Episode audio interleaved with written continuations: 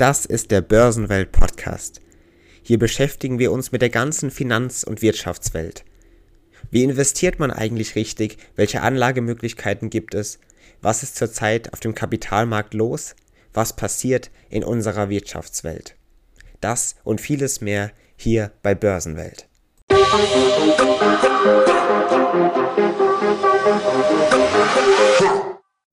Der deutsche Aktienmarkt ist nach dem Kriegsbeginn der Ukraine unter Druck und nicht nur der deutsche Aktienmarkt, auch weltweit sind die Börsen heftig unter Anspannung geraten.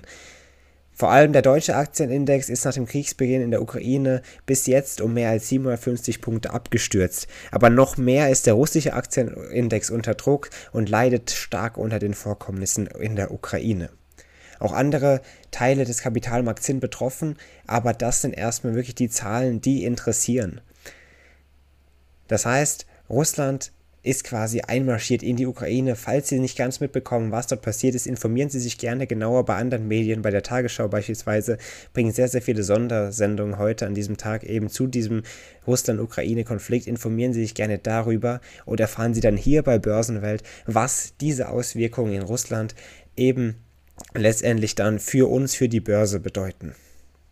Letztendlich kann man nämlich erkennen, der russische Aktienindex verliert heute über 50 Prozent, halbiert sich. Das ist sehr beachtlich und sehr aufregend, muss man sagen. Es sind massive Kursverluste, die wir hier beobachten.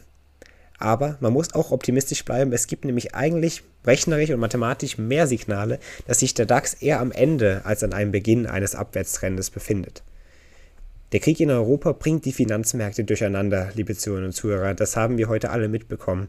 So hoffe ich doch. Wie gesagt, sonst informieren Sie sich gerne noch weiter. Heftig in Schwanken geraten ist ja, das muss man sagen. Der DAX taumelt bei knapp 14.000 Punkten, war sogar schon unter 14.000 Punkten und konnte somit ein neues Jahrestief verzeichnen. Im Gegenzug zum Beispiel zum Ölpreis, der erstmals über 100 Dollar erreichte. Auch Gold steigt auf einen Höchststand seit Anfang 2021. Auch die Renditen der Staatsanleihen fallen deutlich, dafür steigen aber deren Kaufkurse. Das heißt, an diesen vielen Zahlen und Gegebenheiten nun in verschiedenen Assetklassen lässt sich erkennen, der Konflikt in Russland und der Ukraine, der hat sehr, sehr viel Auswirkungen auch auf uns und vor allem auf unser Kapital- und Finanzsystem. Erkennen lässt sich zudem, dass Anleger raus aus dem Risiko und vermehrt in sichere Anlageklassen investieren und ihr Geld möglicherweise sogar umschichten wollen. Doch hier bewahren sie wirklich Ruhe. Das ist ein Konflikt, der hoffentlich lösbar ist. Die Börse wird auch darauf reagieren und wird das auch erkennen.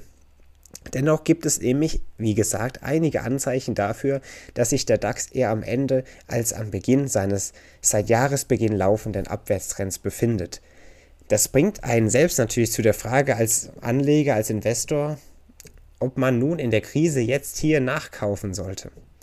Blicken wir auf vergangene bewaffnete militärische Konflikte, die ein ähnliches Verhalten der Börse gezeigt haben.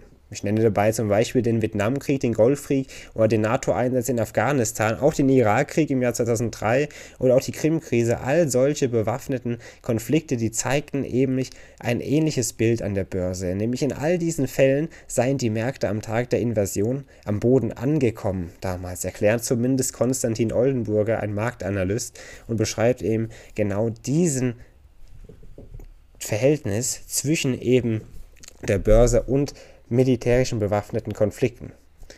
Das heißt, kriegerische Konflikte lassen sich logischerweise nicht immer direkt vergleichen.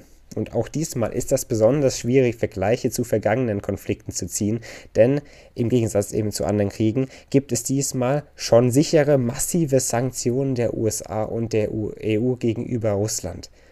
Die wurden schon angekündigt, teilweise sogar schon durchgeführt, teilweise werden sie noch durchgeführt und das ist sehr beachtlich. Nach einem Erlass bestimmter Sanktionen muss nämlich auch die Börse erstmal analysieren und bewerten und dann reagieren und erkennen, welche Folgen diese Sanktionen für alle Volkswirtschaften jedes einzelnen Landes haben wird. Russland eigentlich keine starke Wirtschaftsmacht, aber als Energielieferant beziehungsweise in diesem Bereich Energie, da stechen sie doch ziemlich, ziemlich raus. Das führt natürlich eben, zumindest dieser Konflikt, führt jetzt eben natürlich zu steigenden Ölpreisen. Das haben wir schon erkannt.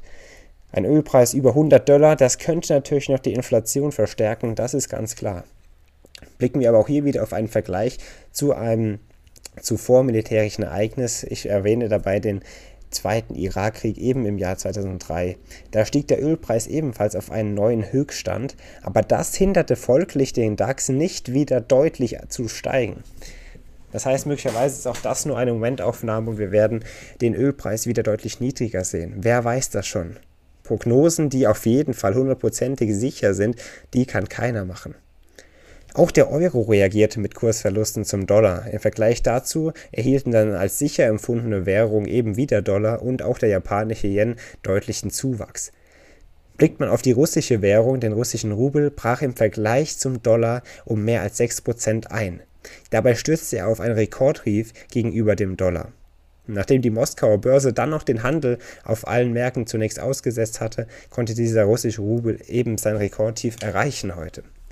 Auch die größten Aktien Russlands, beispielsweise die Esper Bank, Gazprom oder auch Lukoil, fielen noch in einer frühen Sitzung, schon vor der Aussetzung der Börse, um rund 30 Prozent. Mittlerweile wurde der Handel an der Börse in Moskau zwar wieder aufgenommen, aber der dortige Index MOEX liegt nach einem zwischenzeitlichen Wert von knapp 40 Prozent im Minus nur noch 24 Prozent im Minus. Dennoch sehr beachtlich diese Zahlen. Nach dem Abschluss der russischen Aktienmärkte hat sogar dann die Notenbank Leerverkäufe gestoppt. Was das genau ist, blicken wir in einer Folge noch einmal genauer auf dieses Thema, aber man lässt sich kurz sagen, durch Leerverkäufe lässt sich generell von fallenden Kursen profitieren. Und genau dieses Prinzip wurde jetzt eben gestoppt von der Notenbank. Das heißt, Ölpreise, das haben wir erkannt, haben nach dem Angriff Russlands auf die Ukraine deutlich zugelegt. Eine Erhöhung des Goldpreises, wobei eine Feinunze nun knapp 1967 US-Dollar kostet, hat man auch feststellen können und das schließt sich eben diesem allgemeinen Motto an, die Leute, die Anleger, die Privatinvestoren, die wollen raus aus den risikoreichen Assets und Investments und eher rein in als sicher geltende Anlageklassen. Bei einzelnen Werten gehören Banken vor allem deutlich zu den Verlierern. Ein entsprechender Branchenindex verzeichnet sogar ein Minus von knapp 8%. Auch vor allem Aktien der stark in Russland engagierten und tätigen Geldhäuser, wie zum Beispiel die Raiffeisenbank oder auch Unicredit, büßen sogar zwischen 17 und 11 Prozent ein. Auch die Aktie bekannter äh, Banken, die wir in Deutschland auch kennen, wie die Commerzbank, deren Aktie gibt um 9,7 Prozent nach und auch die Aktie der Deutschen Bank liegt bei einem Minus von 8,8 Prozent.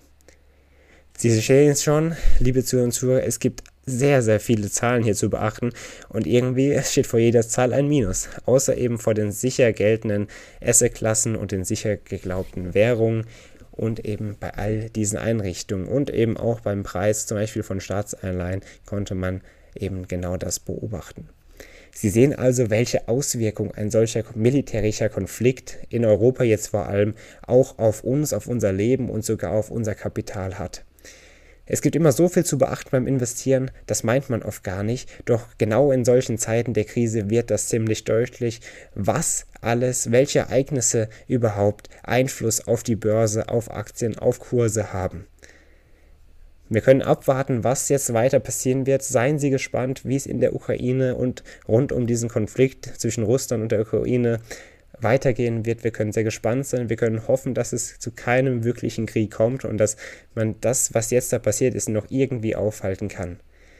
Wir können gespannt sein, wie es weitergeht. Wir können unser Bestes geben, damit es nicht zu einem Krieg kommt. Ich hoffe, Sie teilen diese Meinung und verbreiten eben dann auch Ihren Standpunkt demnach. Mit diesen Worten weise ich gerne auf die kommende Folge hin, wieder am kommenden Montag mit einem weiteren spannenden Thema. Wir können dann abwarten, bis dahin, wie es eben in dieser Krise zwischen Russland und der Ukraine verlaufen ist. Wir hoffen mal, nicht allzu schlimm.